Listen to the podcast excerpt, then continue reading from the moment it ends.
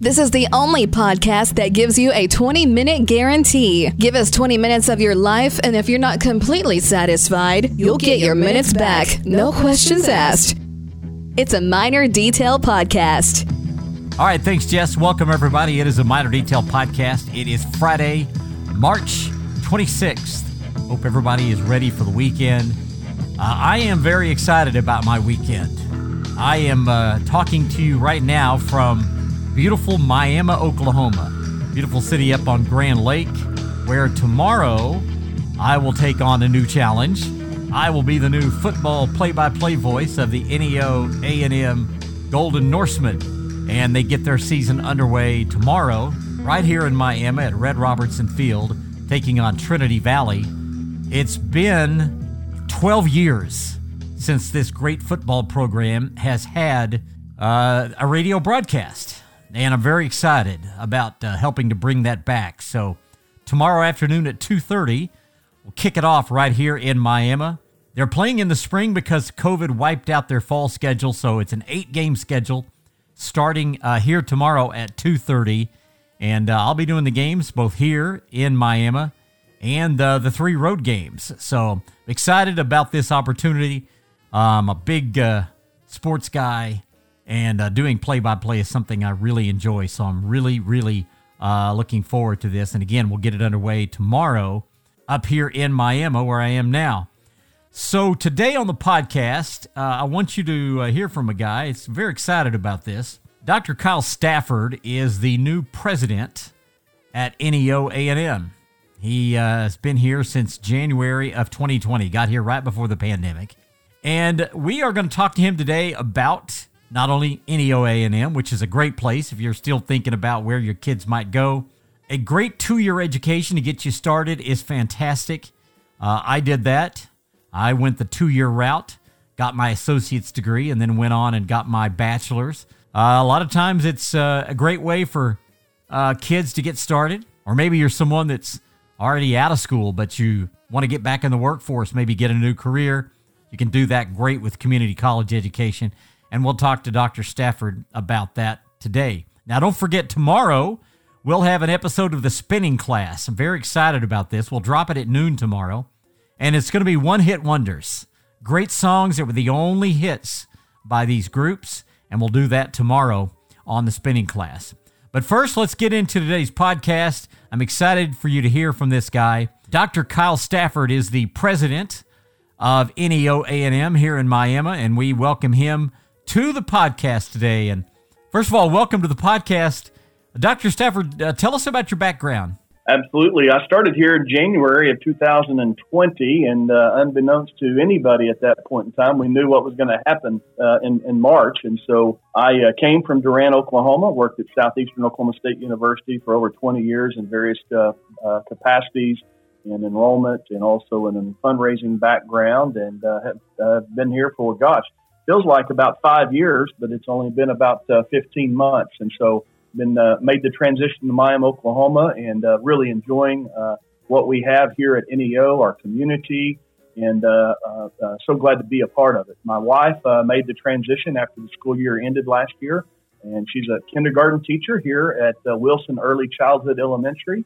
Our, we also had to wait till our daughter graduated for the family uh, high school for, for, the daughter to graduate high school to move up here last summer, and she's a freshman in college. And uh, we left behind another daughter back there in Durant with our first grandbaby, and so uh, that's probably been the most difficult part of it, being three and a half hours away from your grandchild.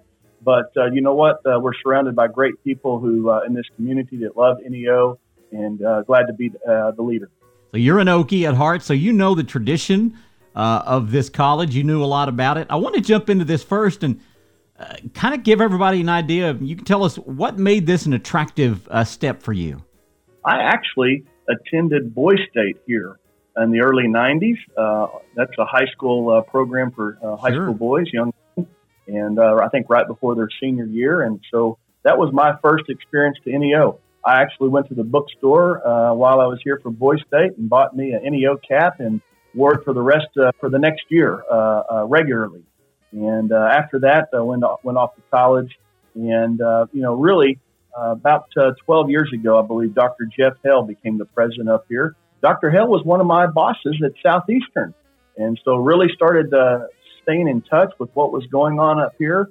And uh, when I heard about the improvements and the things that go on at this college, it's totally different than any junior college in the state of Oklahoma. Uh, I started paying attention, more attention, and then knew that the job was going to be coming open and made a couple of visits up here, talked to a few folks, and and uh, back, uh, most people don't also don't know that I refereed college basketball back in the day, and so I've been on basically every uh, two-year school in the state of Oklahoma refereeing. And okay, I got to ask you, who's a better referee, you or Kelly Self? Well, I have uh, refereed a, a, lot of basketball games with Kelly, and Kelly was one of my mentors. and I like to say the good referees get out, and the bad ones are still calling. Uh, but no, I'd really have to say Kelly. Uh, you know, I've seen him call a couple of Sweet 16s uh, in, in, the NCAA tournament. Kelly's done a great job and uh, has been a very helpful uh, mentor uh, for me in my career. For those who don't know, uh, you guys are from the same area down there. Uh, Kelly, a southeastern Oklahoma guy as well. Okay, I want to go back to the pandemic, and you you came in in January. March rolled around. When was the first time that you've had to say, "All right, we're going to have to jump into emergency mode here and do something at the campus"? we began conversations in early March, and I remember Friday the 13th very well. Uh, that's the declaration, I believe, for the federal government. Uh, we began, uh, well, we began conversations about it prior to that day, but I think that's when it hit full speed ahead as it relates to where are we going to go going forward. Began those conversations. That was the Friday before spring break, and I can tell you our leadership team made, met uh, every day that next week talking about what are we going to do for the safety of our campus community. Obviously, we made adjustments. We uh, prolonged, I guess you could say, our, our spring break for another week uh, so that we could transition to the online format. And I would call it remote learning, not online learning, because we uh, really, our, our faculty did a great job adapting to try to finish out the year. I want to talk too about now the future because I know you're kind of finally starting to get yourself going here. We are rounding the corner, we think, from this pandemic. And one of the things we want to stress is you guys have started vaccinating your students. Uh, we have vaccinated our students. In fact, this past week, uh, we uh, completed the second vaccination for all of our faculty and staff. Everybody has acted uh, uh, and has done a great job to get us to this point, and so vaccinations are a part of that. I want to ask you this now. We know that a college cannot operate simply off of tuition and fees, it takes funds, it takes foundation money, it takes alums. Uh, what kind of financial footing do you feel like you guys are in here for the next decade or so? That's, that's a great question. So enrollment, uh, we believe that uh, we've seen a slide in enrollment over the last three or four years, and so the number one priority for us is to help stabilize enrollment, and uh, that's been very difficult this past year because of the pandemic, because our our traditional recruitment methods of going out to high schools uh, and interacting with those students and getting on the campus is a little bit been a little bit more difficult this year. So stabilizing enrollment is the number one priority for us.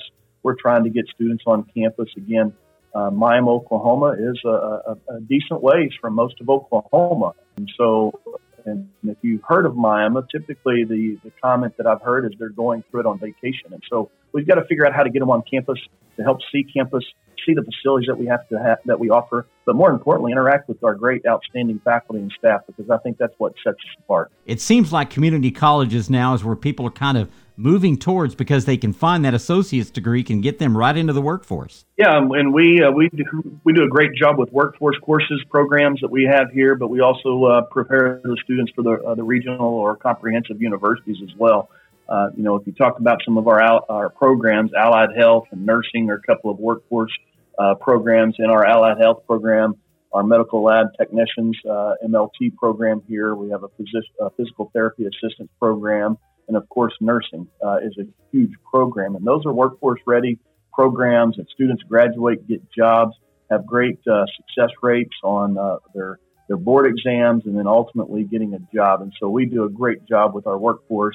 And then a lot of students just want that four year college experience, but don't want to go to that large institution. So we have approximately 1,800 students with 700, uh, approximately 700 living on campus. And so uh, that creates a, a great uh, campus life uh, environment and atmosphere. And so students that want to come and experience that and, and get their basics out of the way and then head on to the four-year institutions. And we do a great job not only getting them to Oklahoma institutions, but we're kind of up here in the four-state region where uh, you have proximity to Arkansas, Missouri, and Kansas. What we do is serve this region, but also uh, uh, um, across the state of Oklahoma with some of our other outstanding programs. Agriculture. I'm not sure if you you looked us up yet and uh, and got all this information about ag, but uh, I can tell you right now we have ag students from Georgia, Illinois, Iowa, and Oregon on campus right now. So it's uh, it's amazing uh, what this school uh, uh, pulls in from across the country. And I think it's amazing. I I spent my first two years of college at Connors State, and I can tell you, livestock judging is a a big. It's a sport and uh, very strong at NEO in that as well. Absolutely. Uh, they do a great job. I went, you, you mentioned Connor State. Uh, due to the pandemic, some of the national shows that we historically attend got canceled this year. So uh, Connor State was uh, very helpful in creating a livestock judging contest there. And so I was there in October to see our students participate. Um, and uh, we, have got a great group, hardworking group, and uh, looking forward to the future with our livestock program. Course, I go all the way back to a guy I know that you probably know, old pal Jerry McPeak, who uh, served oh, yeah. in the state legislature and ran that program there at Connors forever. Absolutely. Uh, uh, Representative McPeak is a legend uh, in, in both the House and as a livestock judging coach, for sure. Okay, uh, one final question. I'll let you get out of here. Uh, let's look at uh, what you may have on the table. Are there plans that you would like to see happen over the next couple of three years as far as maybe uh, construction? Uh, where do we go from here? Well, I think right now we've, we've been blessed with lots of improvements on campus the last couple of years. I don't see the our ability to go build immediately. I think right now we're in the maintain mode. Uh, we've got two new residential halls that have been built in the last couple of years.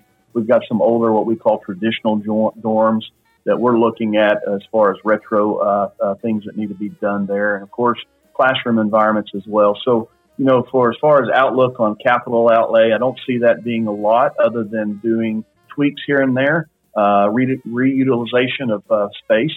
You know, one of the things that we really want to do, student success is an important part of what we do at community college, and so uh, we're uh, in the process of basically repurposing uh, space on campus to kind of create a one-stop shop as it relates to student success. And when I mean uh, student success, I'm talking about the ability to meet with an academic advisor, to talk, to utilize tutoring, and all be in one location. So we don't want roadblocks. We want to eliminate roadblocks for students that come to school here because we believe that a roadblock could be the roadblock that sends them home. And so we've got to be cognizant of where those stop roadblocks and those stop signs are to help keep them focused and help them support them through their academic endeavors here at NEO. And so, really trying to figure out how do we serve our students best is our number one priority. We believe that uh, taking this approach will help us with some of our retention efforts and ultimately get these students to uh, where they want to be to be successful uh, citizens beyond uh, their time here at NEO. That's Dr. Kyle Stafford. He is the president of NEO A&M here in Miami, Oklahoma. And again, I'm very proud to be part of this uh, college now as their play-by-play broadcaster for their football program. And again, that gets underway tomorrow, 2:30, uh, taking on Trinity Valley. First game of an eight-game schedule, and I'm looking forward to it uh, here in Miami tomorrow. Well, that's going to wrap up the podcast today. Hope you enjoyed hearing from the president of NEO A&M. Again, a great place if you're thinking about looking into it, maybe for your kids that are uh, seniors this year don't really know what they want to do. Community college is a great way to do that. Again, great living quarters here, 700 students on campus. It's a beautiful place. And like he said, it's unlike any other junior college in the state. It's a great place. That's going to wrap up the podcast today. I hope you have yourself a great Friday. Remember, tomorrow we drop an episode of the spinning class. We'll have that at noon tomorrow. It's one hit wonders tomorrow in the spinning class. I think you'll like it. I'll see you tomorrow for a minor detail podcast. Jess, tell them where they can find us.